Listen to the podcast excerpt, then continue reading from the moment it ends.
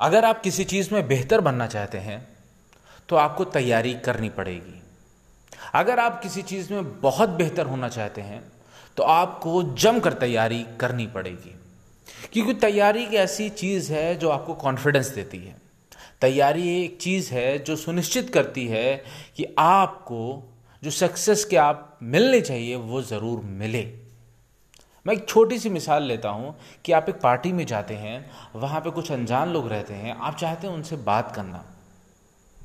क्या कभी आपने ऐसी सिचुएशन के लिए तैयारी की?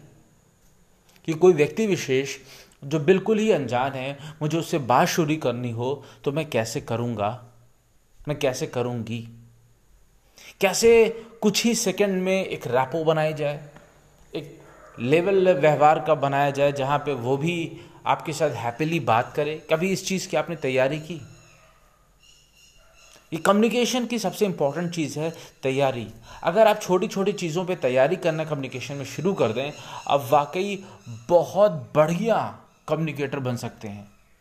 तैयारी ये करनी होगी कि आपके पास अगर आप किसी अनजान व्यक्ति से मिल रहे हैं तो कॉमन क्वेश्चंस पूछिए, जो आपके बीच में और आपके और सामने वाले व्यक्ति के बीच में रहे। जैसे मौसम की बात हो सकती है, जैसे कुछ ऐसी चीज़ें जो न्यूज़ जो पॉजिटिव न्यूज़ हो, और ऐसी कि जो उस पर वो बात कर सके वो व्यक्ति।